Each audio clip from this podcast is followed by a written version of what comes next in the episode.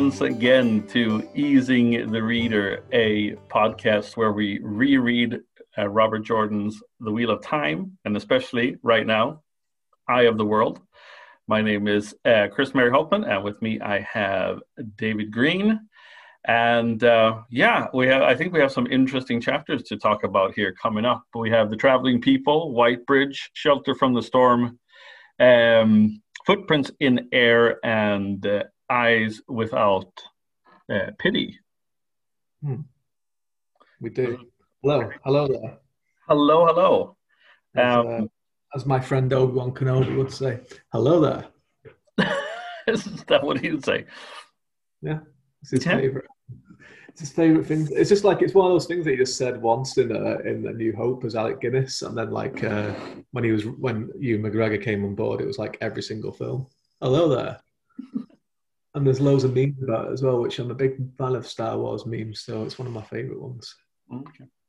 Yeah. Uh, yeah, no, that's. Uh, I'm not. I'm not too well versed. I mean, I am a big Star Wars fan, but I don't. Uh, I guess I don't get as deep as as memes. Oh, I'm all about the memes. There's some um, there's a growing field of um, Wheel of Time memes at the moment, which is great. There's a there's a, a subreddit dedicated to them called Wetlander Humor, and it's just all like uh, memes. There's one person that's doing a meme per chapter on it. So like as we're doing a read through of chapters, he's just doing like, or she is, uh, or they is just doing a um, meme per chapter, and it's, it's quite glorious so far. Well, uh, do you have any news uh, from uh, the TV production at all? We do. There's some. Um, there's been some big news uh, lately. Actually, lots of leaks. It's become very, very leaky uh, post COVID since they started resume filming. They're filming a lot of outdoor bits because obviously they're filming in uh, episode order. Mm. So, um, the the leaked pictures. I, there's a there's a, uh, a clapperboard for- on one of them which had the second of October. I saw the date as, so it was a few weeks ago. So I presume it's when they were filming episode seven. So it's which looks like it's the very very end of the wheel of uh, the Eye of the World, and uh, so we saw uh, leaked set photos of of um, of Rand, which is the first time we've really properly had a good look at him uh, in costume and everything. And he looks great. Uh, it looks like he's right from the pages. Actually, there's one pose that he was doing that the clothes are different, but it was basically the, the pose was exactly the same as uh, the American cover for Lords of Chaos, which was a strange coincidence. I don't think he actually meant to do it. It was just one of those things. It was like you know, boy, it looked very much like it.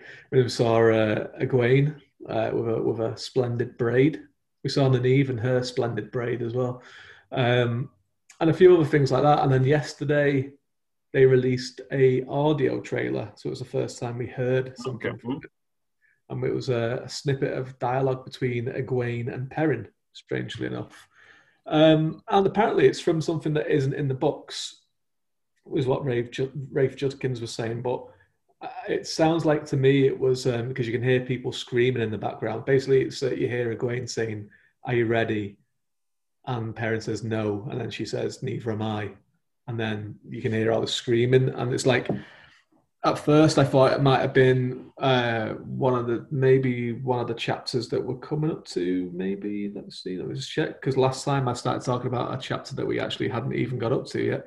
Um, maybe let me think. Yeah, I think it is. It might be one of the chapters that we're about to talk to, but I could hear uh, females screaming in the background, so I was like, "Well, it can't be that." So I think it might actually be Bel- uh, Winter Night. Um, Okay. Two Rivers, because obviously in the book um, we spend Winter Night with Rand and Tam as they have the little um, encounter with Nag, Yeah. and escape through the woods. But I, I remember a Q&A with Rafe Judkins, who's the showrunner, and he said that we will see uh, Winter, uh, Beltane and Winter Night from the Two Towers perspective. So, so Two Towers, Two Rivers perspective. So, uh, so I imagine that we will be that this bit of snippet was from there. I reckon a trailer's not going to be too far away. I think we No, might see one. Actually, one of my friends was over yes uh, Tuesday for my wife's birthday, uh, and he he was assuming that um, Eye of the World uh, that it was canceled because he hadn't heard anything. So I guess if you're not maybe, and he's not. I mean, he's obviously probably not part of the Wheel of Time uh, group or anything like that. And he's he he just likes watching TV shows. I mean, he you know loves it all. Dark Crystal, Willow, all of those things. Yeah, but he hadn't heard anything, so I was just like, yeah, no, it's not uh, it's not canceled yet. Yeah, because I, I, think um, like if if the pandemic hadn't happened, it would probably be people would have heard about it more because I assume it would have been out at Christmas. Mm. I think that was what I think that's what. I mean, the Amazon are doing Wheel of Time and Lord of the Rings. Um, so Lord of the Rings when when when lockdown happened originally, like the first big one, um, Wheel of Time was up to just finished episode six of eight, and Lord of the Rings had just started filming episode one. So if you kind of look at it in terms of that, you you wouldn't want them both coming out at the same time because you know it's it's similar ground. Um, so you've probably been thinking Wheel of Time Christmas, then Lord of the Rings six months later, and I have it kind of every six months a new yeah. season of both, which would make sense. Um, so I I think yeah, we would have we would have been we'd be a month away from it coming out, six weeks maybe or something like that. Because like, The Witcher obviously came out at Christmas last year and did really yeah. really well Netflix over Christmas. Um, but now I think we're looking at probably May or June, and then Lord of the Rings will probably be Christmas next year. So December would be a great time for a teaser trailer because it's due to finish filming on the seventh or the fourteenth of December um, mm. for the entire season and then I think they're going straight into season two early next year to kind of get ahead of the kind of you know to, to film whenever they can film. Yeah, I think these days if it's safe to film, I think they're going to film. Um, so I think yeah, I, I, the, when when lockdown was on, like people were working from home. Like Rafe Judkins was saying that he'd seen um, you know completed effect shots that he'd seen this That the, the guy who's doing the, the score has started working on the score already. Um, so there's no reason why there can't be i, I think this, the actors had seen a sizzle reel as well uh, of stuff from the first couple of episodes. So i think they're definitely gearing up for something. I think what will happen is is they'll they're going to do another couple of major casting announcements in the next few weeks um, for like a few key roles that they've not announced yet, like uh, especially the people that are going to be at the back end of the of the book, um, including uh, the Dark One as well. I think they've not cast him yet, but again, he's been Rafe Judkins has said that it is is film scene, so like you know they know who he is. He's been cast. So I think that'll get announced probably when they finish filming, and then around Christmas week we'll get a trailer, and then the hype will start with it then because like you know, it's like you say, it's difficult to build hype for stuff at the moment because of yeah. the way the world is. Um, obviously, a lot of like Comic Con and all that kind of stuff was cancelled. Yeah. And if like you know, if the schedule had been kept up, um, there was Dragon Con as well, which is like the and Jordan Con, like which are big kind of um, wheel time usually has a massive presence there. So something probably would have happened there, like in terms of like a first look or, or even like a sneak peek at the first episode or something.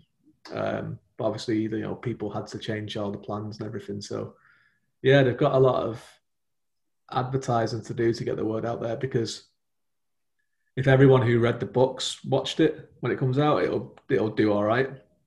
But like you know, they want people that have never read the books to to watch the TV series. Yeah. Like Game of Thrones. The reason Game of Thrones was successful wasn't because people who read the books watched it. It was because people who watched The Sopranos and watch NFL watched yeah. it. and that's what that's what they need for a Wheel of Time as well. Like yeah. the fans will only take it so far. I think I, I, think it'll be a little bit more difficult for the wheel of, uh, for Wheel of Time because it has a little bit more magic. Um, yeah, you know, obviously Game of Thrones worked because it's more of a it was more of a political um, thriller set in yeah. a fantasy world. Um, and also yeah. that it was written out. I mean, basically, as we talked about once before, it's it's so obviously written for for TV from mm. the beginning. Yeah, yeah, yeah. It's an interesting one, all right, because like it does like the um, the first, the very first scene of Game of Thrones, the TV show, like is the prologue for the book, which is very kind of magic and has like you know the the others as they're called in the books or, or the White Walkers as they're on the TV show, and then it kind of just goes away. Yeah. For, for years, really. like, you know, um, it, it's just like magic is just like and dragons are dead. You get the the the, the, egg, you get the uh, the the eggs that come in halfway through, and they're like, well, they probably won't. They, they, you know, they, they probably won't hatch or they'll be dead when they hatch or whatever because dragons are dead and there's no magic in this. So it's like, it's like that's the way it is for a long time. Whereas with Wheel of Yeah. Time, like it's it's in, it's um integral to everything in the show. Like you know, um, it's it's there right away. So it's it is one of those things where it's like even if you think about like the biggest fantasy properties that have made it as TV shows or or um, films, like even Lord of the Rings doesn't have a lot of magic in it. No. Like It it's very very soft as well, and it's kind of you know Gandalf can do some stuff sometimes, but like he's when you read the books and all that kind of stuff, you you, you understand that they're- not allowed to kind of they're only there to kind of like cheerlead and motivate people. They're not allowed to kind of act themselves, which is a, a great way to get around not putting much magic into it. But there's there's, very, there's, there's like magical creatures, um, magical kind of like you know fantasy kind of leanings and stuff, but there's no like overt magic. Um, in fact, the film added some in, like a that. It's a beautiful scene, the bit where uh, Faramir and them lot are trying to get back from Osgiliath, and and Gandalf rides out, and Yeah.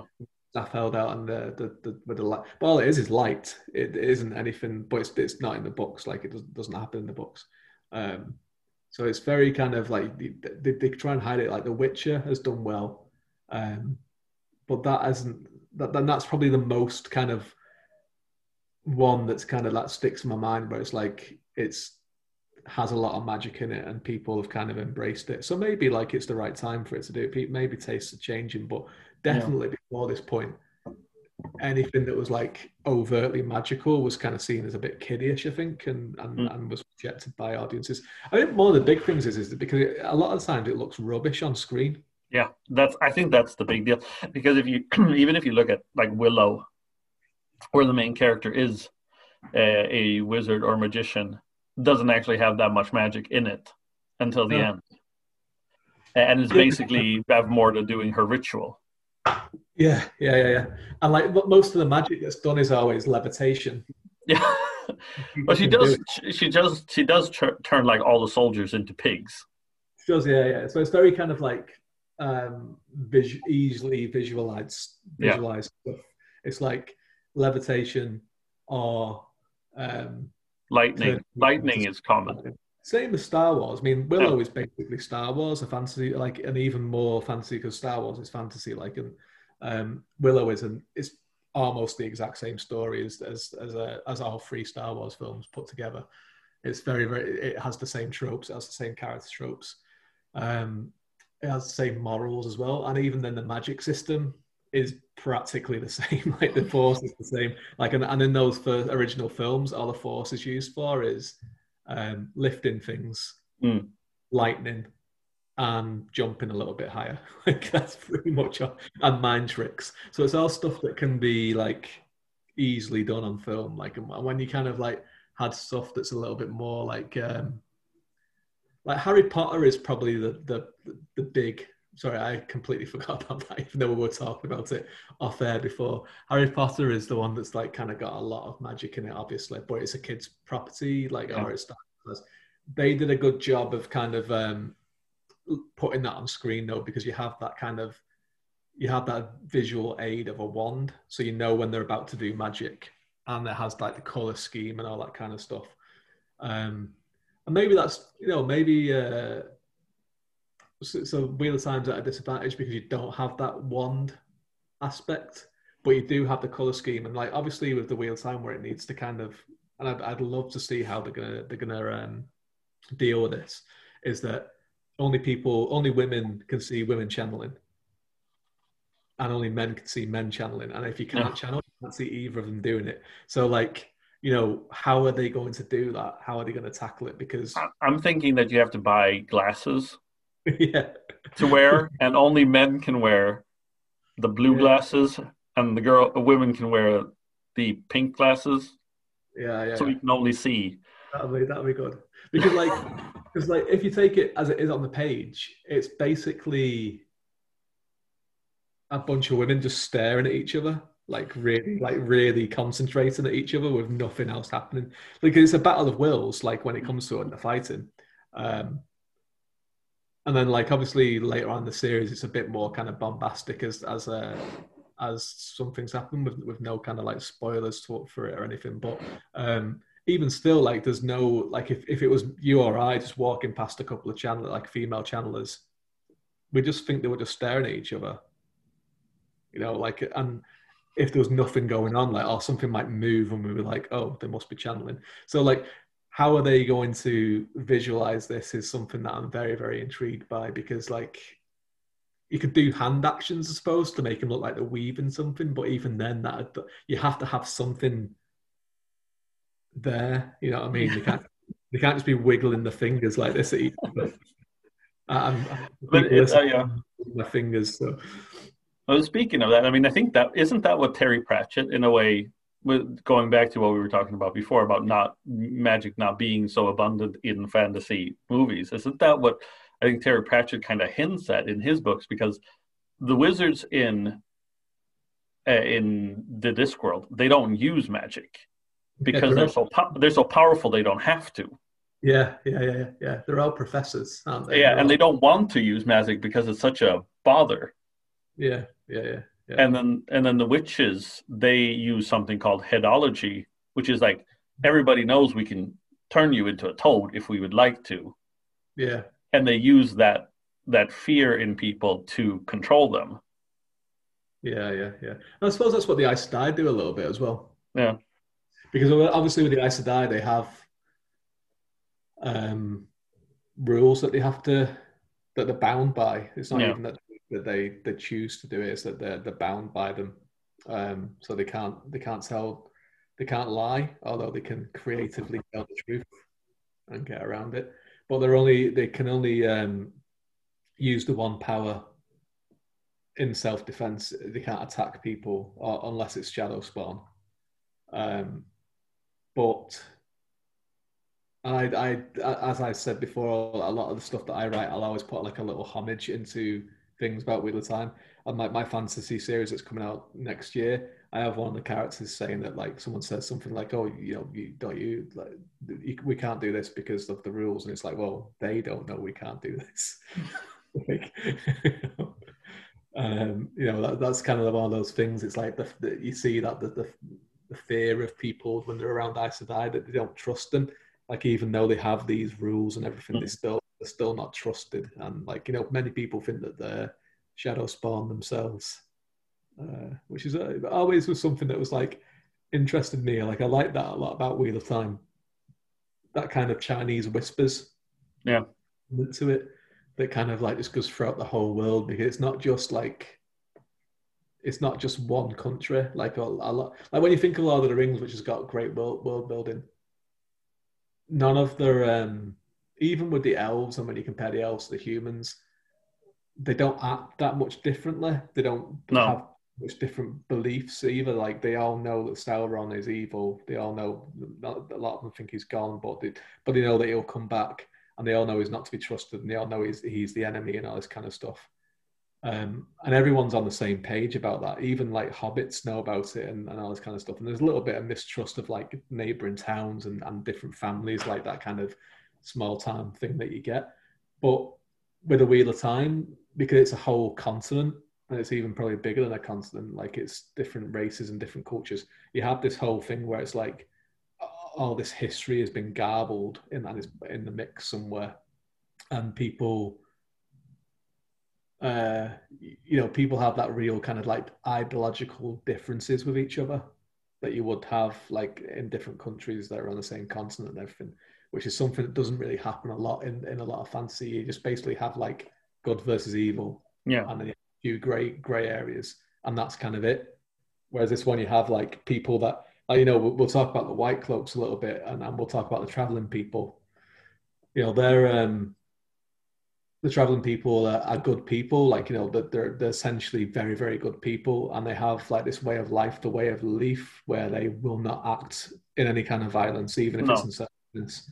Which is which the book then goes into and, and Perrin, who is probably like the out of the main characters, is probably the most kind of peaceful at heart. Even he has, he, even though he has this struggle inside of him, where he has like you know this the, the wolf side of him and everything, he has this struggle. He longs for like a peaceful life, but even he can look at it and go, well, it, it's all well and good thinking that way, but like, the world isn't like that. Yeah, he, he does say, and we can. I mean, we can might as well just jump into the first chapter here, traveling people, because we're already in there. Yeah. Because he does say it at a time like, but if somebody wrongs me, I will, you know, I will Yeah. deck them. Basically, is what he says. Yeah. He doesn't understand how you can live that that way. Um, problems. I mean, that's the that's where it's, it says like you know that way kind of way of life causes problems not just for them but for other people as well. Hmm. Because, um, you know, they're. I wonder if we'll see this more in the TV show. They're in the two rivers during. Uh, uh, uh, they are in the two rivers during winter night, aren't they? They're there Yeah. as well. They're bound there, and they're having to be protected by people because they won't fight. Yeah. and it's like it's that kind of thing. It's like, well, they're they're Trollocs, and that that it's it's the pure evil attacking people, and you won't defend yourselves against pure evil, and that's because you be- don't believe in violence, and that you and you believe in passive pacifism, and anything that violence breeds violence. That's great, but you're putting other people at danger because we're having to protect you. Yeah. Well, I mean, that is it because essentially what happens is uh, Elyas, uh, Egwene, and Perrin, and uh, these five chapters that we're talking about now are very Egwene, Elyas, and Perrin heavy. Yeah. Uh, basically, every other chapter is about them. Mhm. And basically, every other chapter, it's the same thing basically happens, except for in the end. Yeah. It's because like the other, the other chapters are just like, um, and again, this is something that has to change during the during the TV shows, but particularly um, particularly Moiraine and um, Lan and, and Nynaeve side of it, because they're basically let's go over here. Oh, they're not there. We'll go somewhere else. Oh, they're not here. We'll go somewhere else. Uh, I know. that has to change because that's really bad TV. Like it's it's it's bad. Um, it's quite bad storytelling in general. Like it's it's it's taken away a lot of agency from those characters and kind of making them seem a little bit ineffective, really, which is something that you have to be you have to be careful with. Yeah, because I reacted to that because Nynaeve asks Moiraine, like, well, where are they? And Moiraine's just like, well, some of them are survived or they survived. They are around here. Well, who's here? I don't know. Yeah, exactly. Yeah. It has to change. Like I, I have an idea when we talk about those chapters. Remind me because I have an idea of what I think is actually going to change in the TV show. There, um, the random Matt um, chapters are more effective for me because I know it's like kind of like similar, but like that on the road kind of thing. But it's, I think they're really good character development um, chapters, particularly with Mat with what he's going through. Um, and Robert Jordan does a really interesting thing with with time in one of them as well. Um, but it, we may not be up to actually. I don't think we're up to that one yet. I keep these, these next ones until they until they get to a certain point, kind of um, mel, mold in my mind a little bit. But yeah, the traveling people there's, there's a big um, there's a big emphasis on on some development for Egwene. I mean, Egwene's had quite a lot of development through the book so far, anyway. Um, but Perrin hasn't, and this is like a welcome um, interlude for him to kind of Yeah. get to know him a bit of the character, and actually to find out what kind of character he is. Like, not even just get to know him, just to kind of give him some characteristics beyond being big and gentle. Yeah, and I I think that this was interesting because obviously the traveling people are supposed to be versions of actual travelers. Yeah, I, I don't think we'll use the the G word here. And I mean, travelers are, as I know, abundant where where you live. they are. Yeah, yeah, they are. Yeah, they're. Uh, Uh, and th- I mean, we have quite a bit. We have d- different kinds actually. We have both the the the Romani travelers, and then we have travelers that have been around in here in Sweden longer that are more integrated but are still travelers. They would uh, probably be closer to the kind that are in Ireland. And I think that what was interesting here is that obviously Robert Jordan introduces a whole new type of people, kind of talk about their way of life, how they live, and once again, Elyas he kind of col- tries to well he colors uh, the perception to begin with uh, his perception on the travelers because he doesn't trust them, he doesn't like them. Yeah, they, they seem to know each other from before, and he's like, "Well, you can't change my ways. I'm not going to yeah. become this peaceful yeah. guy." So he has a history with, yeah, with the, this group of traveling people. And what I think is kind of interesting here is it's the not the I think it's the kind of like the first time where Robert Jordan does a little bit of social commentary. Mm. Um, would you agree with that? Yeah, I think so. Like, um, it's definitely like he, he kind of twists the kind of um, real life kind of what people think about uh, travelers or you know the the G word as as people used to call them. Probably at this time, that's what they would probably work on. It's funny that like he called them traveling people, and now that's the, what mainly what they're known as. Whereas yeah. back this would have been called something else.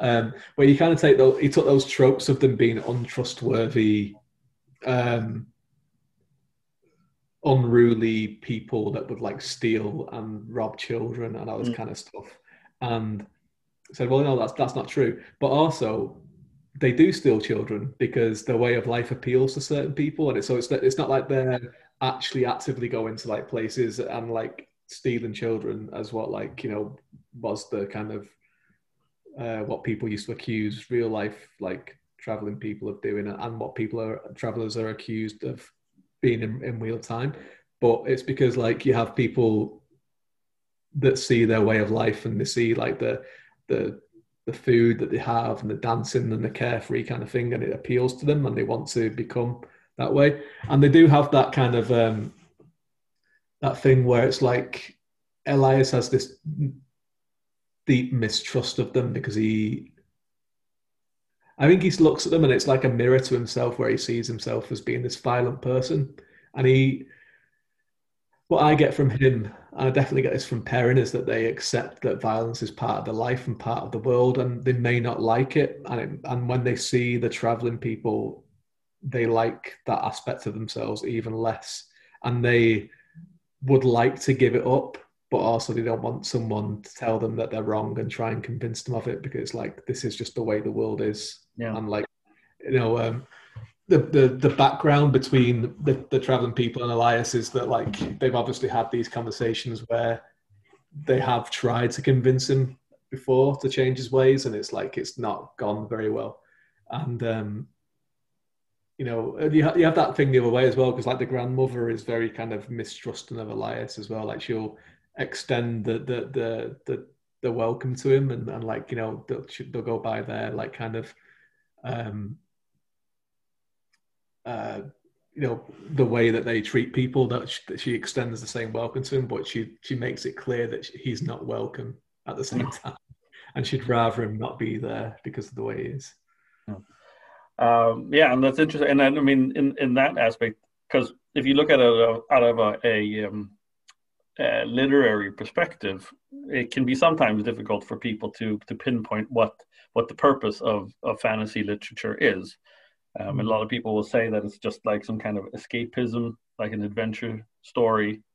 Um, whereas I think today we know a lot more. I mean, the the the aspect or where the where it comes from uh, is that uh, fantasy is always about the heart's desire. What it is, what do you want? What do you want to change? What is your desire? And that's what's the the essence of any fantasy story. If you look at like early like uh, E. E. Eddison and his The Worm Ouroboros. It's about you know a nobleman living in the 20s seeing that the world has changed and nobody cares about nobility anymore and that's his desire so he gets transported to mars where there's a war between witches and demons and he finally gets to be a hero mm-hmm. um, whereas the same as like with william morris in the first fantasy book the well beyond the woods it's like this guy named Golden Walter who is like completely mistreated by his horrible wife, and he escapes where he gets to become a hero and save a princess and fight an ugly dwarf, uh, which is basically what that story is about. Um, and even Lord of the Rings, which is about you know the yearning for a simpler time, um, looking at you know industrialism and you know seeing a world on fire and and kind of like yearning for peace and balance in the world. So, what do you think? what do you think Wheel of Time is about, or uh, let's say Eye of the World? What is it that Jordan is yearning for?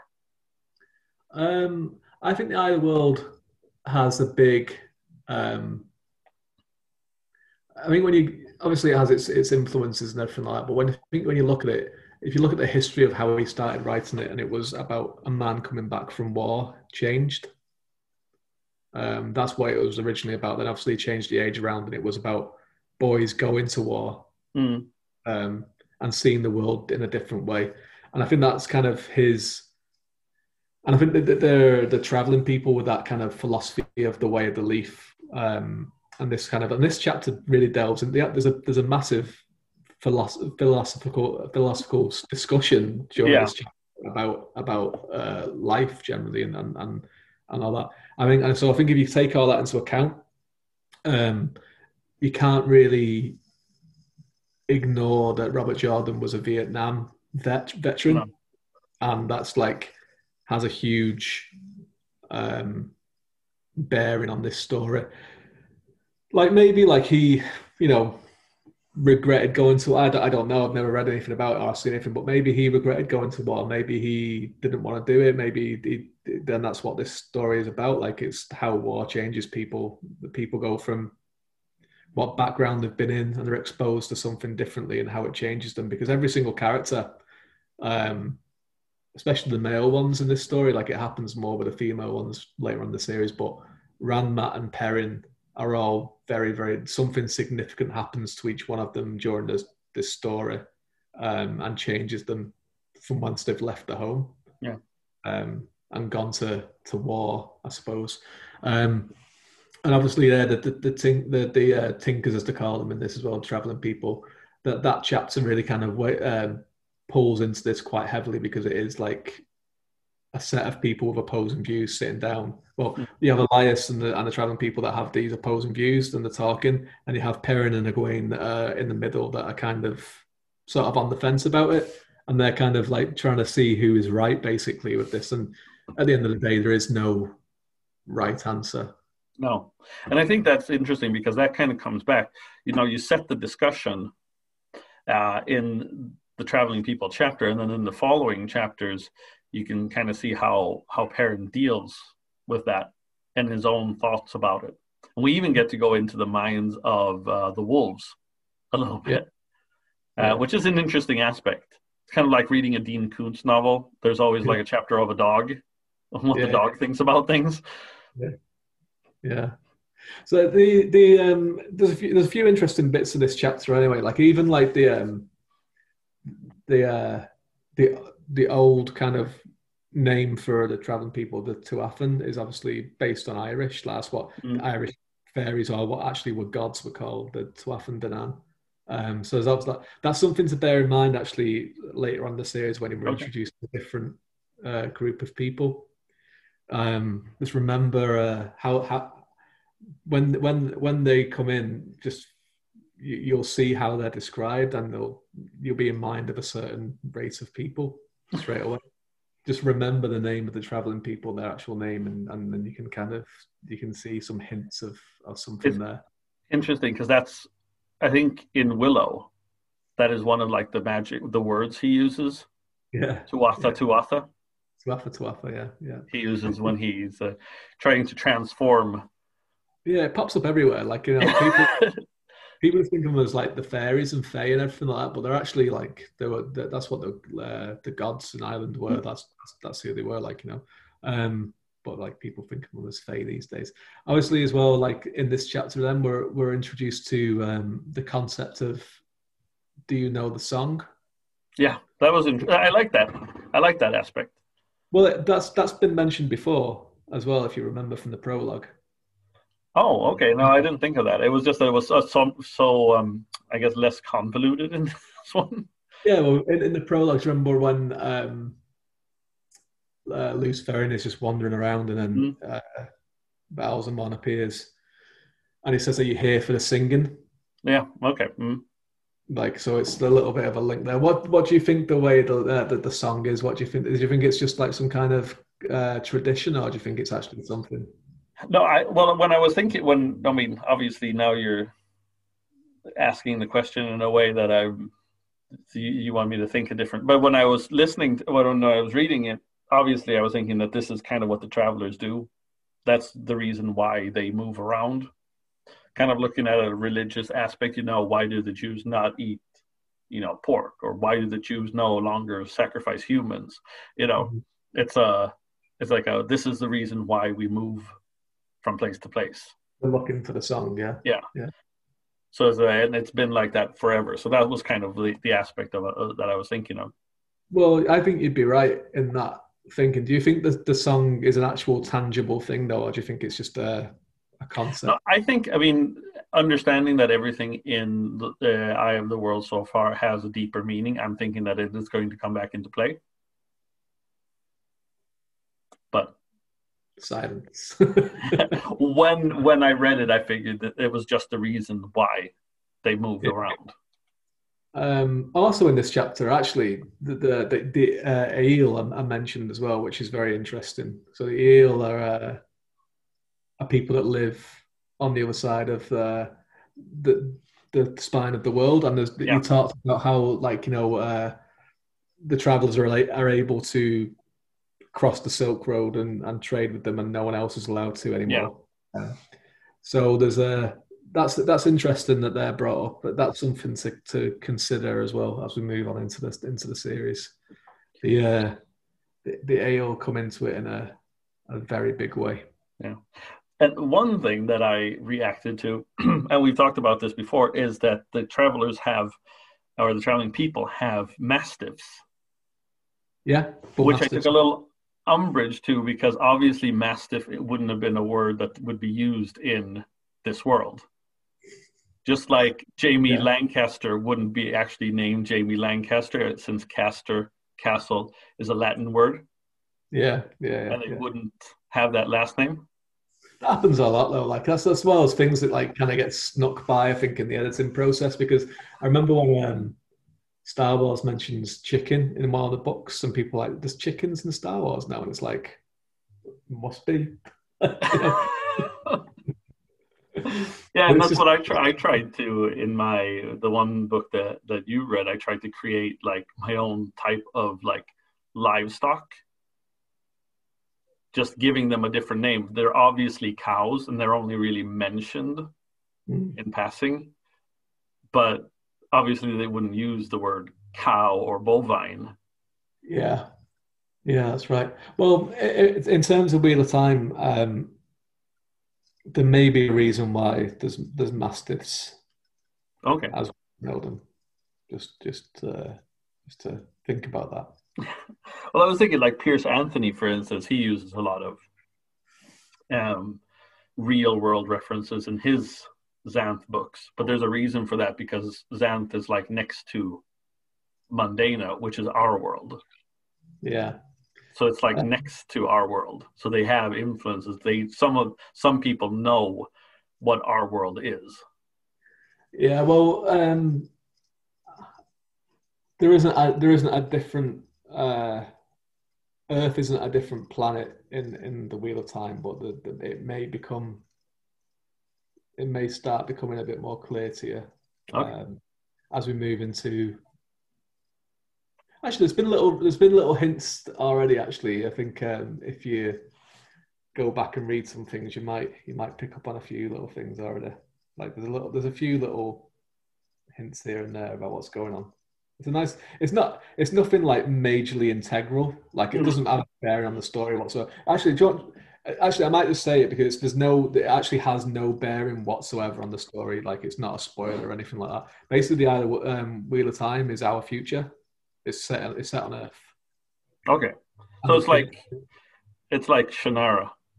Yeah, uh, kind of, but like not like where they're walking around and there's like skyscrapers and, no, no. there's like cars and everything like that. But like you do, there is a bit where they go to a museum later on the series, and um, they there's a there's a Mercedes Benz emblem there.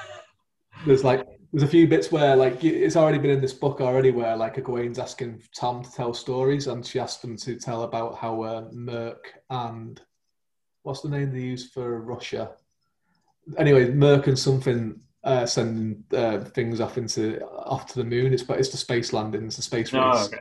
They talk about uh, Queen Queen uh, Elizabeth, which is who was the ruler of the world. That's Queen Elizabeth. Yeah. There's actually the later books where um, they uh, they go to an inn that's called the Three Rings, and Rand says that like, oh, it reminds me of one of my favorite childhood books. So like it's uh it's it's in there. It's like it's part of the kind of tapestry of it, but it's not integral. Like it doesn't it doesn't have any bearing on it or anything like that. But basically, like this is the third the third age. So we have the age of um so the second age is obviously the one before us. Then we have the first age, which is like completely lost to, to memory. But most people think that our age is the seventh age because obviously it's a it's a it's a cyclical yeah, yeah. thing that comes and goes. So like at some point, like when it when our age turns back into the first age might be the point where we rediscover the one power or something like that mm. like so um yeah so like that's why like there's some things that kind of uh but I suppose how he gets away with like kind of later on the series where it's like if someone says well you know there's a lot of Arthurian stuff in this and there's a lot of this and it's like well it's part of the same history it's, it's, uh, well, we'll move on to next chapter, I think, because I mean there are obviously things. Or a couple of more things in this chapter that are important. So when when they talk about the Aiel, anyway, they talk about how um, they found the dying Aiel, and they talk about how uh, Leaf Blighter wants to blind the eye of the world and slay the great serpent. And they're told them to get ready for he who comes with the dawn.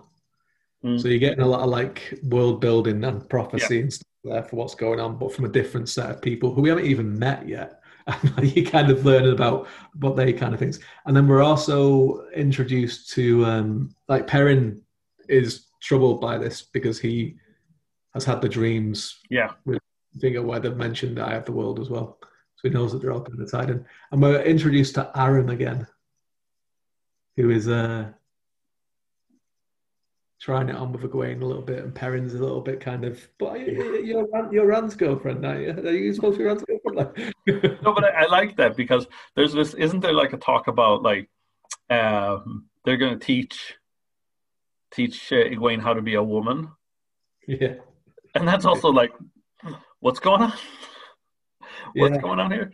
Yeah, what is this? What is going on here? Like Egwene's a funny one because it's like any like she's like a chameleon any kind of situation that she's put in with with new people um she just like takes whatever their way of life is and just adopts it like and then she'll just shed it just as easily as well yeah. like leaves them um it's one of those things that people either like people like about her or some people don't like about her um I don't know. How do you feel about that? What do you? What kind of? No, I I like I like it because I think I can I, I can I would kind of assume that I feel like I know where this is where this is going. If this has been like a TV show in the 80s or 90s where each season is basically years apart from each other, so you get like this whole like one season this stuff happens and then the next season comes and there's been like a year in between. Um, yeah. people have developed, and I could like, I would not be surprised if Egwene, you know, because we were talking, we were talking about this whole Rand Egwene um, mm-hmm. chemistry. Yeah. Like, are they going to be together? Are they not? At this point, I'm feeling yeah. like no, they're not going to end up together, and she's going to go her own path, and she's going to have her own like romantic entanglement. I wouldn't be surprised if, like, in a couple of books, she'll be married to somebody. Yeah, yeah, yeah. Because there you can see, and, and that was that's the difference between a couple of chapters ago where it was like, yeah, this is the naive, um, the princess in the Black Cauldron story. It's obvious that Taran and her are going to be together. Yeah. Whereas um, now it's not as uh, now it's not as obvious. Yeah, yeah, yeah, yeah. It kind of um, it they don't yeah it kind of drops it pretty much straight away doesn't he like he doesn't really kind of like keep any kind of uh, pretense that there's something that's uh, that's going on with with them at all like even like um even with like Perrin's reaction to it, is kind of like, aren't you supposed to be with Rand? Like, it, you know, like it's like they're not even that kind of. um they're not, it's not. They're not. They're, they're, he's not even that kind of like convinced about it either. Like, it's not something that. It's not something that's like is very, very terribly invested in throughout the whole story. Like Robert Jordan himself, like he's not. And it's. I think it's one of those things again that ties into the theme of the book, where it's like, if they'd all stayed in the two rivers, then yeah, they probably would have ended up getting married and had a mm. perfect happy life and everything. But because now they've been introduced to like this kind of like wider uh, vista of what the world is, their horizons have changed already. And like Egwene being Egwene, where she's able to kind of like adapt really, really easily to different situations and different places, she's already kind of like, well, that was my life, but it's not my life anymore. And like I'm moving on and like Perrin isn't like that, and he's kind of like, and neither of the boys really, and that's why they had that little bit in a previous chapter where Egwene had uh, took took a braid out of her hair, and yeah. like Rand was like scandalized by it. mm, well, let's um. Well, now we can move on. Maybe we could, because uh, then it's Whitebridge, which is Rand and uh, and um, and the boys. Well, the Gleeman. The boys. the yeah, boys. it's all all the boys. Um, which I, I can can say that I didn't feel like this like really. Is it the, is it this this chapter they talk about the dragon the false dragon being caught? Yeah, uh, so Logain uh, has been caught. There's a few things that happen in this. There's like a lot of like stuff. Obviously, we say goodbye to Tom Drill Merrilin, your favorite character. Yeah, he's, he's gone. Yeah, sail away. Although they do talk about going back to him later. They do talk about it, yeah. It is like, well, there's always the offer of taking going on the boat. Yeah, but well, he, he gets he gets uh he tangles with the bloody Myrddraal, doesn't he? So like he's yeah. uh he's a he's a good. But like, um, yeah, there's a few things that happen on on this one. Like obviously Mat and Rand start their their tension from the last time we saw them continues mm-hmm. a bit more. Um, Mat's just like, you know, maybe everyone else is dead, and Rand's quite pissed off with this kind of like uh, bit like uh, outlook from Mat. He's quite shocked by it. Um, there's obviously the other guy that's on the boat as well, Gleb, who uh, who is seems like a dodgy fella as well. Yeah. And we also get introduced to the hunt of the horn as well. So there's like yeah, that that's interesting. Yeah, there's a, obviously the second book is called The Great Hunt. Yeah, so that gives you a if you you know, if you're reading this back in 1990 before the second one has been announced, it doesn't mean anything to you. But if you're someone who's seen the series and you can see what the next book is called, it's like, hmm, interesting. Well, so, I mean, they uh, do a lot of that in yeah. this book. I mean, you can tell that a lot of chapter na- or book names come from from this book. They do, yeah, yeah, they do. Because they talk um, about New Spring don't they? Yeah, they, they, do talk about New Spring. Yeah, yeah, yeah. They do talk about that. Yeah, there's a lot of kind of concepts that kind of come back from that, and, and, and a lot of time things that come up. But yeah, so there's a lot of like um, there's a there's a lot of mention of the Horn of Valere in, in this as well. Like Tom's quite excited about it. Um, he tells a story about how it brings people heroes back from the dead, um, which is so it's kind of like um, when I first read this, it reminded me a lot of the paths of the dead kind of thing from mm. um, from Lord of the Rings, like with the, with the dead army and all that kind of stuff. Um, and obviously, like uh, you know, the, the the boys think they're being followed by some creepy creepy guy that's asking questions and everything like that. Who could this creepy guy be? He's making everyone paranoid. Um, and then someone describes the Myrddraal as well. So they're like, like, go on, let's let's get out of town. Yeah. let's get let's go. But is this is this the chapter where they're in? They're they're going to camp for the night in the no, in no, the no. inn. Oh yeah, yeah. No, no. This is um, this is like Tom is basically just looking for uh, is looking for um information, isn't he? And then this Gleb, this Gelb fella, um, is in the same inn that they're in, and he starts saying that like he was on a, a boat with these two boys and a, tra- and a gleeman and uh, Trollocs are chasing them. Yeah, well, I mean, because they were talking about that the innkeeper wants them to stay, and he said you get free room and board if you tell stories. Yeah. And yeah. Tom's like, nah, that's No, I'm good. Yeah, they climb out of the window. Yeah. To make their escape. Like Tom, Tom knows that like uh, Tom knows that like there's that, that there's dodgy people around and like people will sell them out for information. So the um yeah, so they so they, they they climb out of the window and then then, then like Rand is kind of like, "Why are you helping us?" And then we find out a little bit of backstory about Tom, how he had uh, he had a nephew called Owyn who Yeah. trouble with the ice Aes Sedai, and then he wasn't around to help him, and then two years later he died. So obviously that can that's only one you can infer what kind of trouble he was in. It's not often that Aes men are in trouble with Aes Sedai, and obviously the, the chapter reminds you of this at the start when they talk about Logain being captured by the Aes Sedai.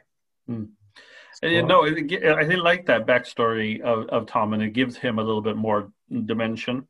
And also, you understand his, um, well, p- partially you understand his motivation for doing certain things, or his why he is the way he is towards the other characters in the book. There's the same, uh, I'd also like that he takes the role of a, as a protector of the boy, of the Yeah. boys. And I was thinking you were talking about the the the, the boatman uh, when we said that he, we we say goodbye to him, not Tom, because Um, it's the boatman. They talk about going back on the boat. They do, yeah. Uh, bailed, bailed them on, yeah. Yeah, Yeah. But yes, and then then they then they have a they flee again. There's some there's some trouble brewing. Yeah, so like um, Tom, they're in the alleyway, and then Tom leaves his his uh, instruments with him and goes off to kind of scout around. And then Mat is like, "Oh, he's not coming back," and all this. And Rand then kind of confronts Mat about him being like paranoid and stuff. And like Mat kind of snaps at him, then apologizes and just says like he doesn't understand how he's not being uh, as paranoid as he is or whatever. And then they kind of like make up a little bit. And Tom comes back and then they says, "Come on, there's there's uh, there's trouble in town. We need to get out of here." And then uh, what happens next? What happens to poor old Tom? Well, I mean, he uh, he goes uh, head first into the breach. I would Yes. say almost, and, and he screams his nephew's name, which is interesting. Which reminds me of it reminds me of Batman. He does, get that one, yeah, yeah. Well, he tells him to head to the Queen's blessing in, in Caemlyn as well, doesn't Yeah. he? Before before this, and he he, uh, he runs off and and uh and battles the uh, the Fade, and he just hear him. You hear him screaming as the town descends into panic, and uh, and then they they they're off they're off on the road, then aren't they? That's it. They're gone. Yeah. They're done. Well, we don't really know what happens to Tom. I mean, um, or can we just assume? Well, what what do what what would you assume? Well, I assume that he uh, survives and Yeah. comes back. Yeah, he kind of does a Gandalf. I would assume. Another another Gandalf. but it reminded me of um, um, I don't know if you read I don't know how much you read comics. We've never talked about comic book reading, you and I. Uh, but I'm obviously have I mean obviously I I love Batman and I remember when when Knightfall came out, which is the big where where Bane breaks Batman's back Yeah. And he's kind of like forced into retirement and Bane release what happens is that Bane releases everybody from Arkham Asylum and Batman has to go out and fight them Yeah.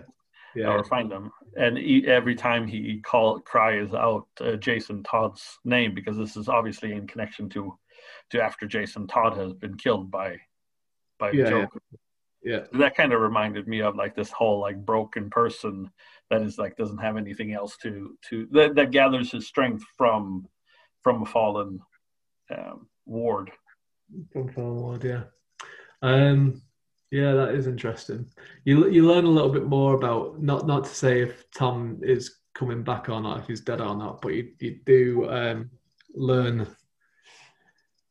a bit more about him when they get to Caemlyn from uh, from his background and why he may not have been around to help his his uh, nephew when he was when he started because obviously his, his his nephew became was a male channeler Mhm. and the Aes Sedai gentled him and he died as as all men do when they get gentled they they give up they uh, give up their will to live and they die that's what happens to them this is sad, really, isn't it? As they do.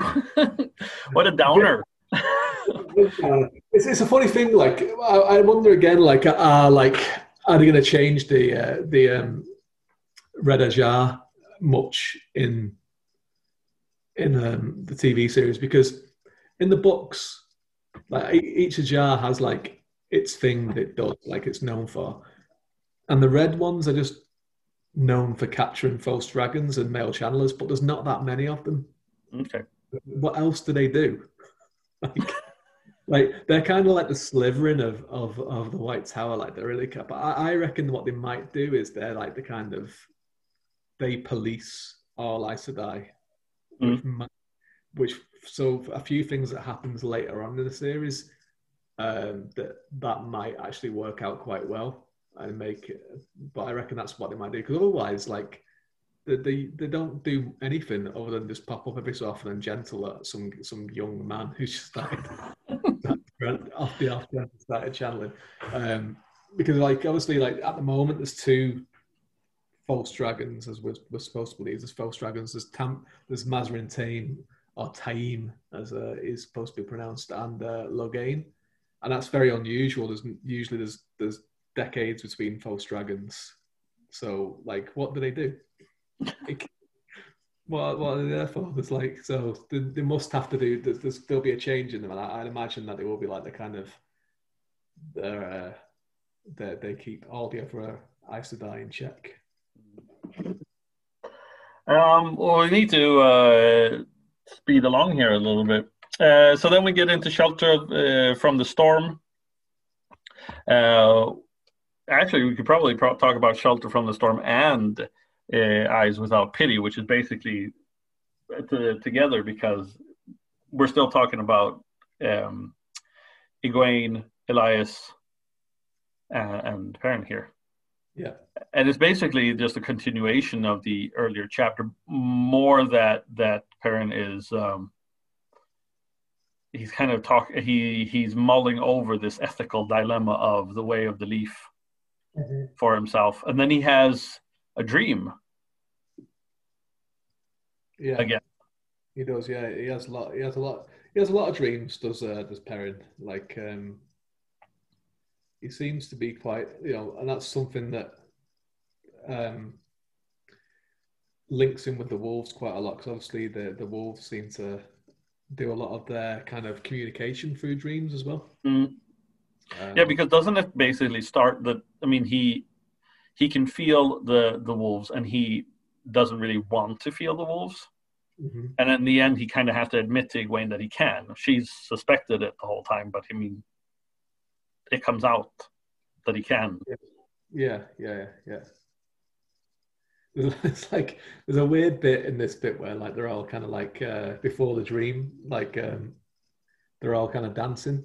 Mm. Like Aram, like Aram thinks that like I think he must think that like uh, Perrin and Egwene are like uh, a couple because he's yeah. kind of because he's kind of like when she starts dancing with uh, with with Aram, he's like giving him giving him like dirty looks and gloating at him and stuff, and it's like, I don't care, like I don't care, mate.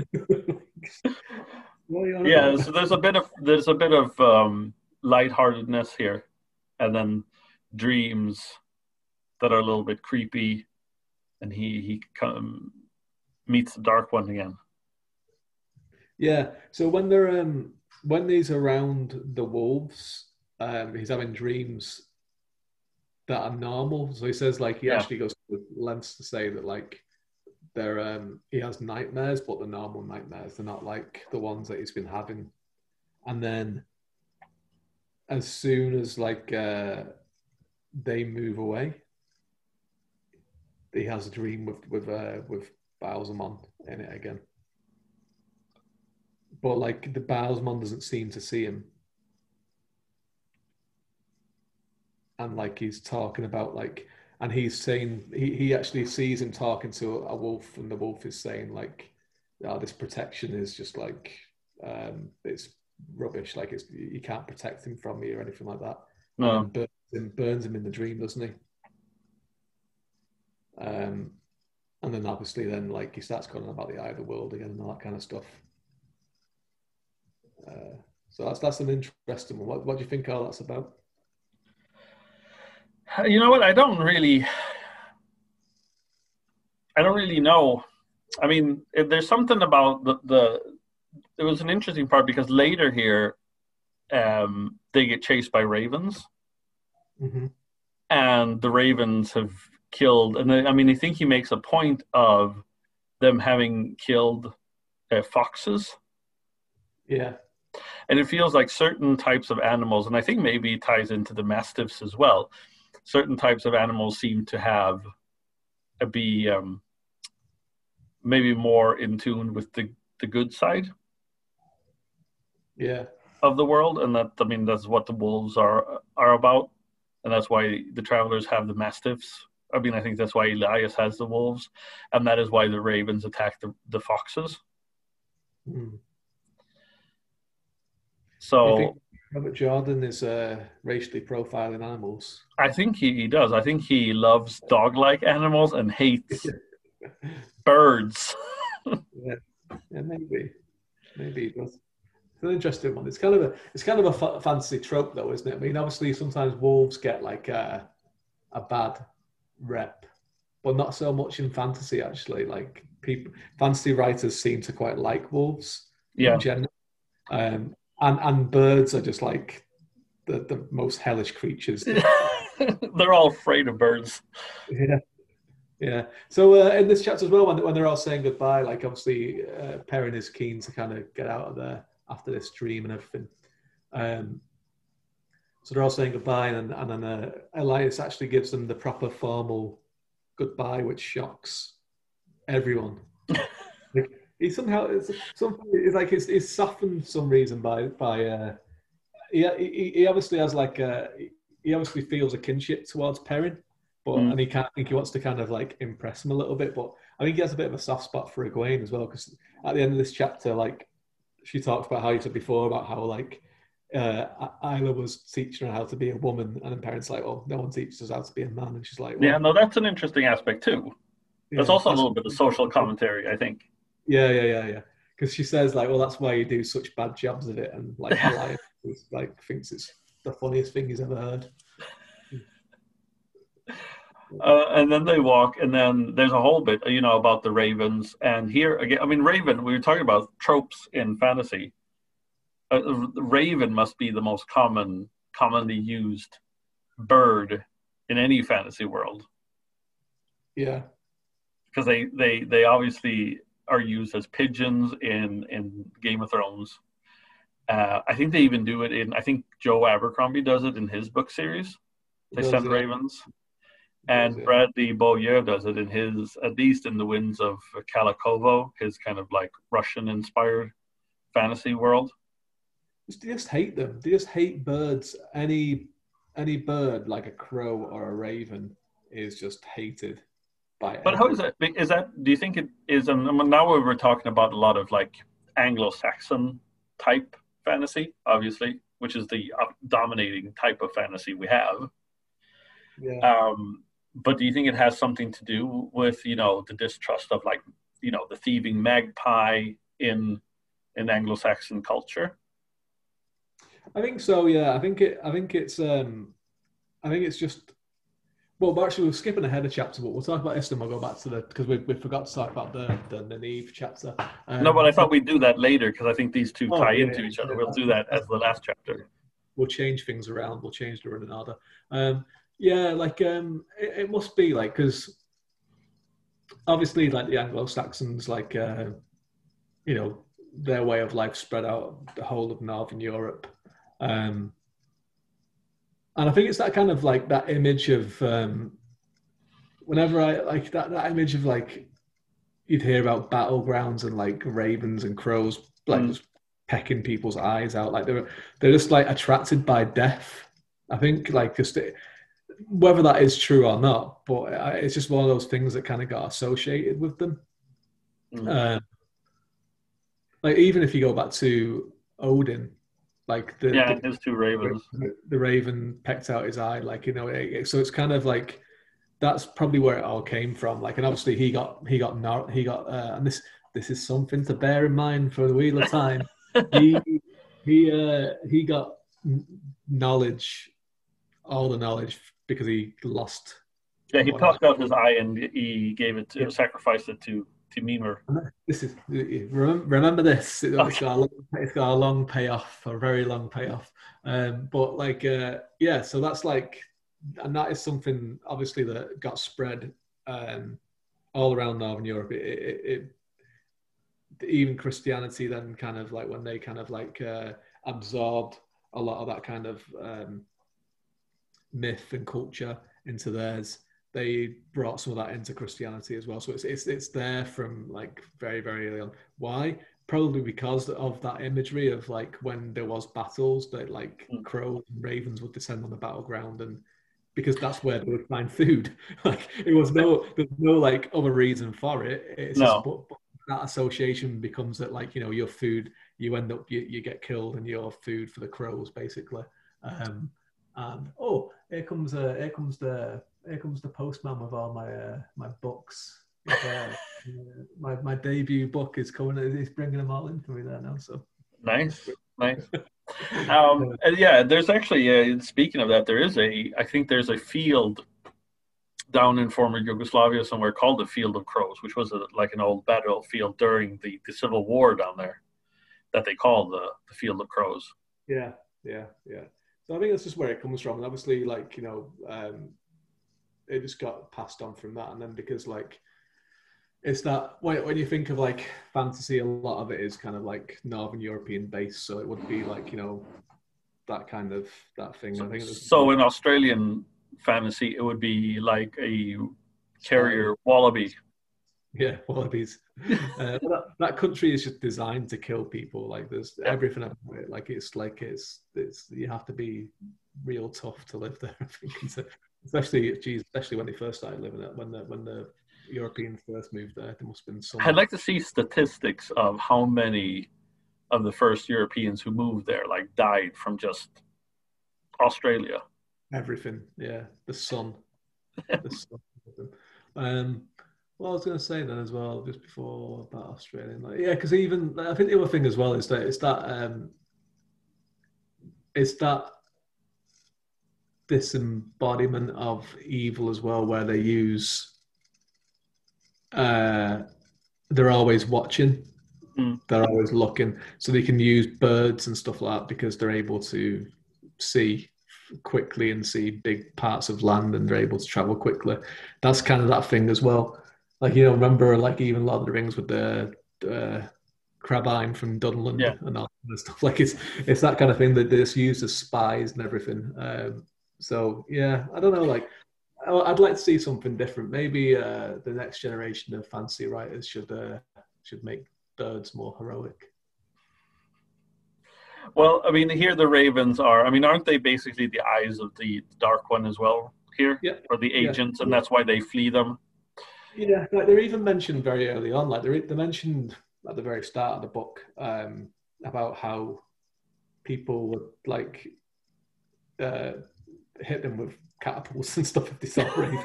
you know, they're just like persecuted everywhere, really. Like it's just, um, you know, that's just the way it is. Like, um, so yeah, I mean, actually, when um, probably mid two thousands, um, Eye of the World got kind of relaunched as like a they tried to go to that young adult market and they split mm. the Eye of the World into two books.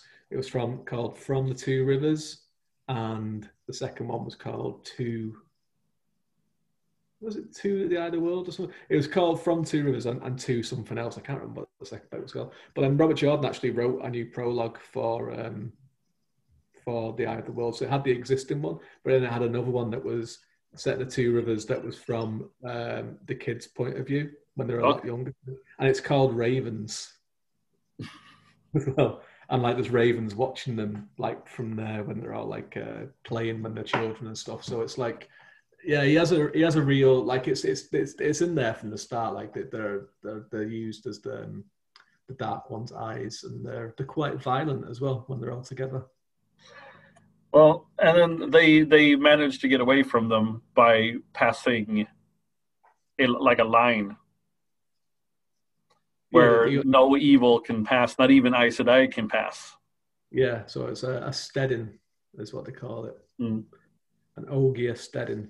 So like yeah, so um, they just uh, these are interesting the steddings. So like the ogier, which have not been introduced in the in the book yet, are these like kind of gentle ogres, I suppose is the is the way that Mm. you would describe them. Um, they're very kind of like they love books and they love like the gentle way of life, and they, they're basically like ants. Actually, they're like Mm. they're like uh, they're like ents, but like smaller. Um, and uh, they've been around for for years. They've been around for, for and it, when the breaking of the world happened, like a lot of uh, they used to um, allow uh, male Aes Sedai into the Steddings, and they would it'd heal them of the madness temporarily, so because they, couldn't channel, and the madness would go away.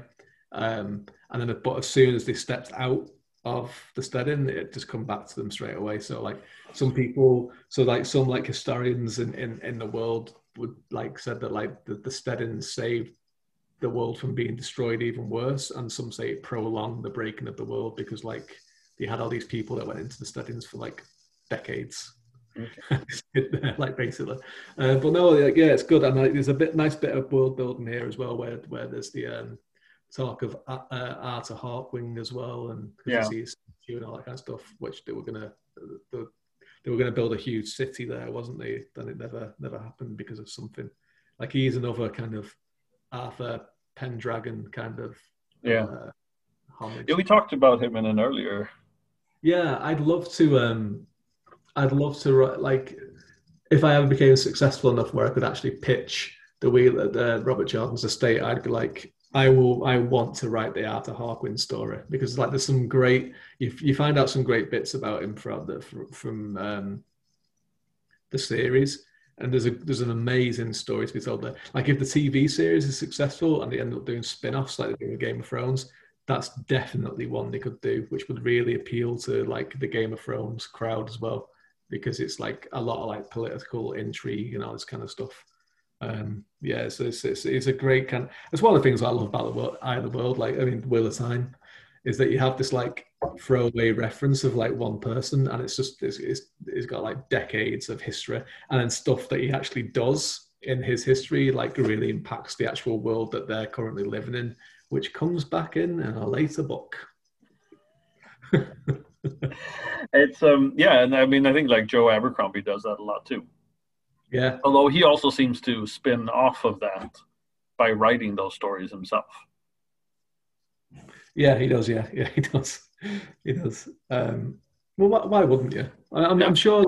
Um, like I know one of the things that um, I, I don't want to. Uh, we can't really talk about this until the Great Hunt. Um, but one of the things that Arthur Hawkwing is kind of responsible for, um,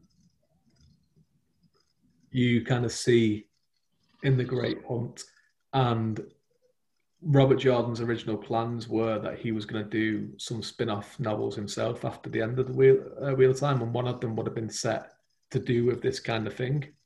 So it was something that not like before the events of this; it was going to be set after the events of the series, but it was going to be based on this particular thing. Um, so he was it was obviously something that he liked quite a lot as well. That kind of uh, and like yeah, it would have and it would have been good to see like what other ideas that he had and what he wanted to do. But I don't think they'll ever get done now because I think um, Brandon Sanderson, like people asked him if he would write them, and he was saying that basically there was like like a paragraph describing what he wanted to do with the, these spin-off novels, and that was it. Like Mm. there was no, it was just it was just an idea. Yeah. Like, Okay, should we talk about the last chapter? Jump back one, footprints in air, which Yes. is basically a no, no non-entity in many Yeah. ways.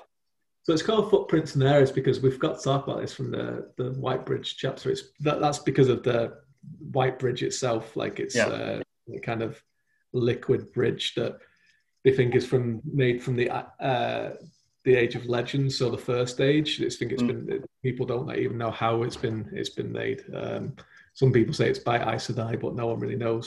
Um, so yeah, so they're basically they they're tracking the boys uh, because they, they decide that like Perrin and and Egwene are fine. They'll they'll they'll sort themselves out. uh, they go looking for uh, they go looking for uh, Mat and Rand and Tom. So they they rock up into White Bridge basically after after uh, they've left. Um, no sign of them. Tom's dead, uh, or, or is he? Yes, no, maybe. Um, and it's just more kind of development between Nynaeve and Moiraine, where yeah, it's like it's definitely you're going to be trained as an Aes Sedai and all this kind of stuff. And again, I think it's more of this like when he had this original plan of having them as like a, a real kind of an antagonistic uh, relationship with each other, which would have probably come to. Like you know, he had that kind of. Uh, he was basing them on on a uh, Margate, um, um, Morrigan and um, Mew. Uh, so they're gonna they're, they're obviously going to be like kind of some kind of resolution start somewhere down the line. This mm. is one of the chapters that is kind of working towards that, where it's like uh, a, a grudging respect is forming from Nynaeve, but she still doesn't trust Moiraine, and she still doesn't trust. Do you think? Do you think that this chapter could have been taken out? Then, seeing as that that relationship isn't really doesn't that doesn't really happen. Um, I don't know. Not not not really, because I think um, Nynaeve is an important. So is Moiraine as well. They're, they're both important characters.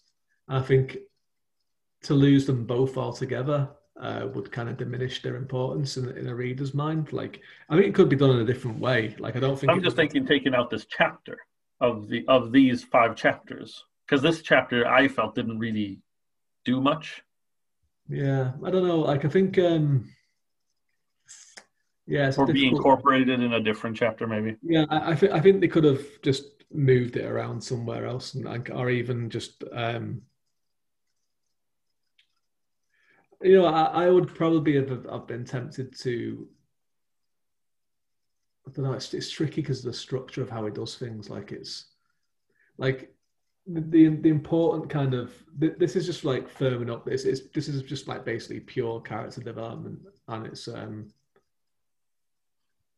I can see what he's trying to do. That he just doesn't want to do the same scene over and over again, where it's just like people sat at a, a, a campsite or sat in talking. They want to do something where they're reacting to something that's just happened in the previous chapter. So he's trying to like track that time that's passing as well and show you how far behind mm. they are. Um, and obviously, like, um, yeah, it's it's. A, I mean, there's a key decision made here as well, where they, they this. I think it is in this one. They decide that they're going to go after Moiraine, uh, Egwene, and Perrin because they're like, yeah. well, they're off to Caemlyn, so that we know where they're going. They're alive. Um, and she's like, maybe Tom's with them, maybe he's not. But we know we're, we're, on the same we're on the same side of the river as as uh, Perrin and Egwene, and we, we need to find them. So that's the kind of the key thing that's that's done here. But again, it's one of those things, and I, I said it before, where I think something may change in the TV series. Mm. Like this part of the book, like they're just basically roaming around after us after people trying to decide where they're going to go and it's not very terribly exciting in the book and it's not terribly exciting visually either so what i think it, uh, so if you think about the last white bridge chapter we've just discovered that Logain has been has been captured and we know that they're going to be expanding Logain's um, role in the tv show so the main part of this chapter is Egwene again being told that she's gonna she's she can become an Aes Sedai and she's gonna be trained and her mistrust of, of Aes Sedai. Now a great way of doing that is for um, this party to come across the party of Aes Sedai that have captured Logain. Mm-hmm. Now we know this may be happening actually because there was uh, leaked audition tapes, and one of the audition tapes for Nynaeve's character was to her talking to all the names were all changed and the, and the concept names were changed different, but it's basically they were talking about so a group of Aes Sedai who also mistrusted Moiraine as well, and Moiraine mistrusted them, and they were talking about someone that they've just captured I can't remember the, the, they didn't call the dragon, they called him something else, and it was an amazing thing. it, was, it was so good. Um, but like, so basically, I think this is what's going to happen in place of this chapter is that they're going to be on the road and they're going to come across um, this group with with with Logain, and um, you'll have this kind of Nynaeve's mistrust of the Aes Sedai is going to be kind of um, shown more externally by seeing this different groups of Aes Sedai and seeing how they all in, interact with each other and how they interact with Moiraine and then how they interact with her because obviously women can uh, female channelers can um, can sense how much power another one has and they can sense if someone can channel so they all come across Moiraine and they'll see they'll uh, feel the power from this wilder and they'll be like well you come to the tower with us and Moiraine will be kind of, be like kind of power struggle kind of thing okay. as well mm-hmm. and obviously the Nynaeve will hate that because she'll be hating the fact that there's people argue it like treating her like a a, kind of a, commodity, a commodity, whereas like she she'd be like, I'm a person, like it's gonna go go and stuff. um, so I think it'll work a lot better as a TV show, and it'll kind of do this chapter in a lot in a in a much more kind of uh, dynamic kind of way. I think so. I think that's what's going to happen. Like so, to answer your question, I would have the stuff that's in this chapter, but doing it in a different way. And I think the people that do the TV show agree as well. I thought you were going to say that they were going to have a montage where Nynaeve, where Nynaeve learns how to use the uh, the power. There is um in in the second book. There's there's uh, ample uh, situations for montages with a cool '80s rock track. Yeah, what they should do is we should do like an '80s version of like a lute or something like that. Yeah. Um, I was thinking about that today. Like I was, I was, I was, I was driving somewhere this morning, like uh, before, like I was taking the wife to work actually, because we're in we're in lockdown level five again here. So like you're not supposed to go out of five kilometers from your home unless you're an essential worker, and she is. Um, but you're not really supposed to use public transport either. So oh. it's like we have a, like a little letter that I can carry around with me when I'm driving. Oh, really? a permit? Yeah, pretty much. Um, so like uh, so on the way back, uh, Ollie was my son was reading something in his in, in the in his seat, and I was just kind of just thinking to myself, and I was thinking about this was coming up, and I was thinking about Wheel of Time, and I was kind of thinking, um, I wonder how they're going to tackle the music because it's all like um, music's mentioned, especially in these chapters that we've just done. Music is mentioned quite a lot. You have music with Tom, you have music with the boys, you have music with the traveling people. Um, and it's like, we don't know how people used to. We see lyrics and we see kind of like um, how we've interpreted the music, yeah. but we know how they used to play music. We don't know like the time and how, how they used to. We don't know how certain instruments used to be tuned or how they sound. So it's always something that always fascinates me because I'm a I, I play music.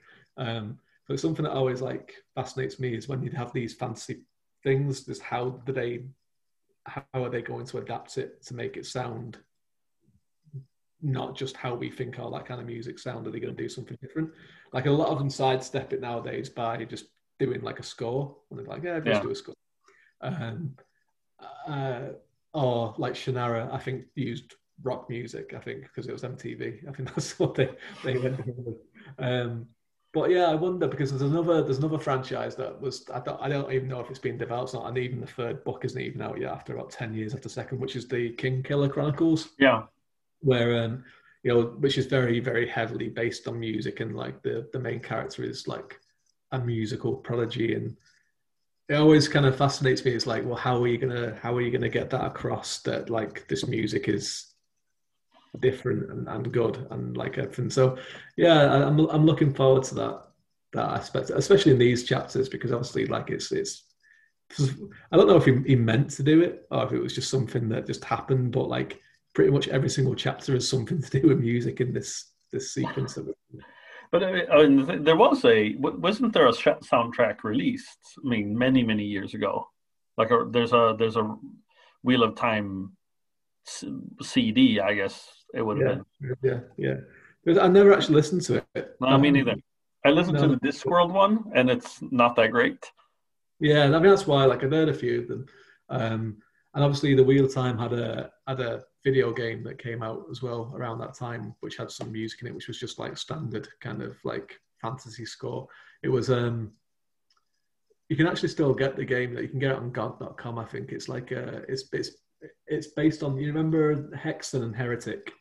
Yeah, kind of Doom spin-offs. It's it's the same engine as that and you're um, you're playing you're you control an Aes Sedai, and it's set just before the Eye of the World, and um, so it's like a first-person shooter as an Aes Sedai. So you like you're so, so channeling weaves at people and everything, like at, at Trollocs. There was, was um was a game called Ishtar.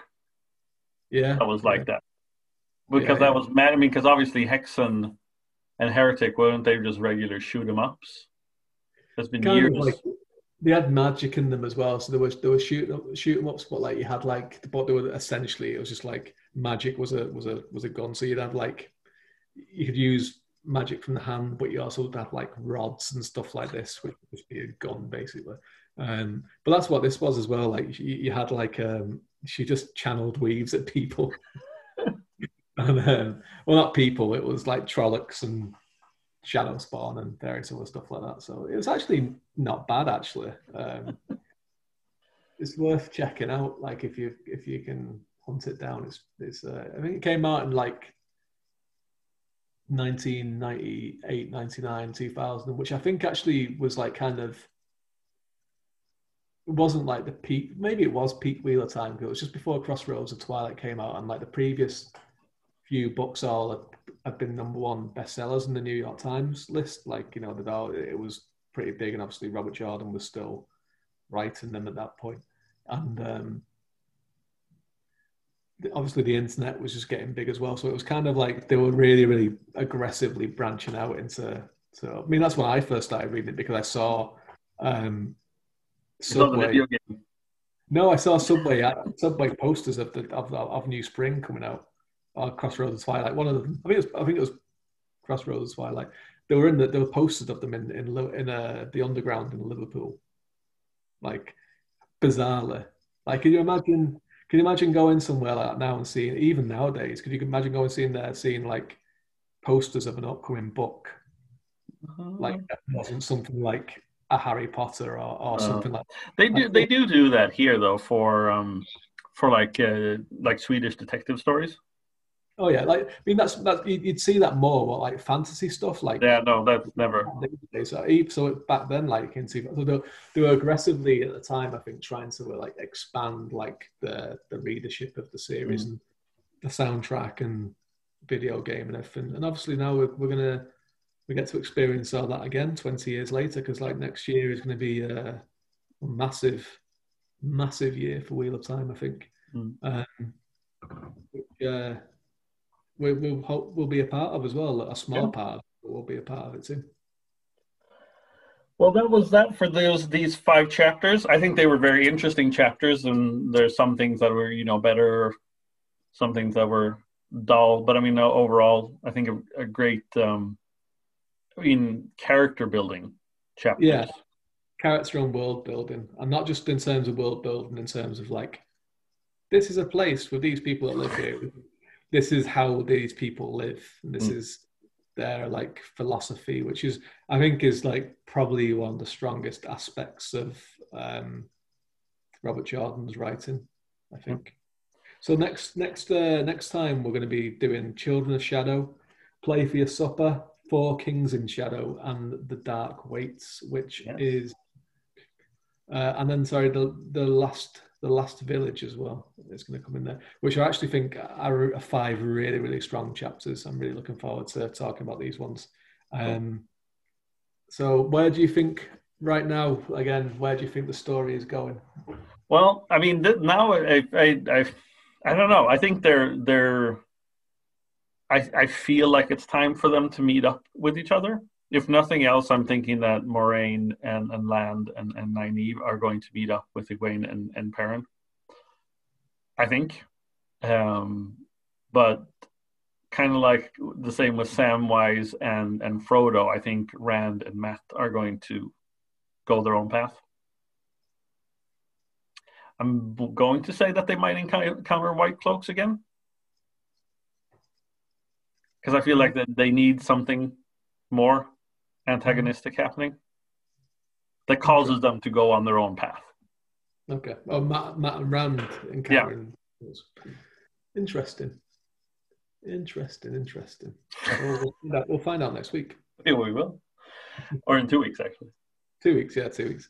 Uh, yeah, that's it. Yeah. So, um, yeah, good, good, good discussion again. Can't wait to talk about the next set of chapters. That yes. uh, you're liking. Any news from you? Personal news? Any news? Uh, no, uh, apart from my books just being delivered. So I've got, um, I have uh, my my first kind of like single author uh, book. It's out on the 14th of November on ebook and paperback. Although the paperback you can get right now because they've released it early, which was which is great. Um, so they're on Amazon. Uh, it's called Dead Man Walking, mm. and it's a start of a series. It's an urban fantasy series um, with a twist, and it's been getting great reviews. It's got seven five star reviews on Goodreads so far from the ARC reviewers. It's got I think four five stars on Amazon as well from the kind of advanced readers so far. So yeah, it's been it's been well received at the moment. Um, so hopefully that continues to be to to do so. And uh, I've been asked to do the sequel, so I will be doing the sequel for that. It's going to be a bit bigger than this one because it's only a short read. So yeah. Cool, cool. Uh, yeah, I'm plugging along on on my tech noir uh, story that should be out in December, hopefully will be serialized next year. Um, but I'm not going to say anything more than that. Uh, it's a little bit hush hush. Uh, otherwise, Face of Fear, just Amazon.se just uh, launched yesterday. So now Amazon is uh, available in Sweden. So for all the Swedish listeners, you can actually buy Face of Fear uh, from from Amazon, paperback and e-book uh, and Scary Snippets Campfire Edition. For some reason, only those two books are available that I'm part of. I'm I'm guessing they're they're launching. They're kind of like adding stuff as as they go along. Maybe who knows? Uh, should check out Faces of Fear. I just finished reading. It's really good. Well, so. thank you, thank you. And we'll be doing a podcast interview for the guild where you can ask me all your questions. And I'm thinking about doing a sequel. Good, you should. I already uh, have a I already have a title for it actually, Monsters and Angels. Oh yeah, that that that'll work nicely. You should definitely do something, even if it's just something that's set in the same um, time frame and place or something, because mm. you, you've done a lot of groundwork for like um, building like a universe there. So you should definitely take advantage of it. Yeah, I did get some critique from people who live that are part of the Racine Historical Society because I had said, you know, obviously there's some liberties with with historical accu- accuracy. There's never any mafia in in Racine and stuff like that. And they're just like, well, that's just a uh, excuse for not doing your research properly. It's just like, yeah, no, no. Artistic liberty. It's great for. Yeah. yeah, it's a great thing. Yeah. But um, you should stay clear of historical societies. yeah, yeah, yeah, definitely. That's the way. That's the way. That's why we try and do fantasy instead. yes, exactly.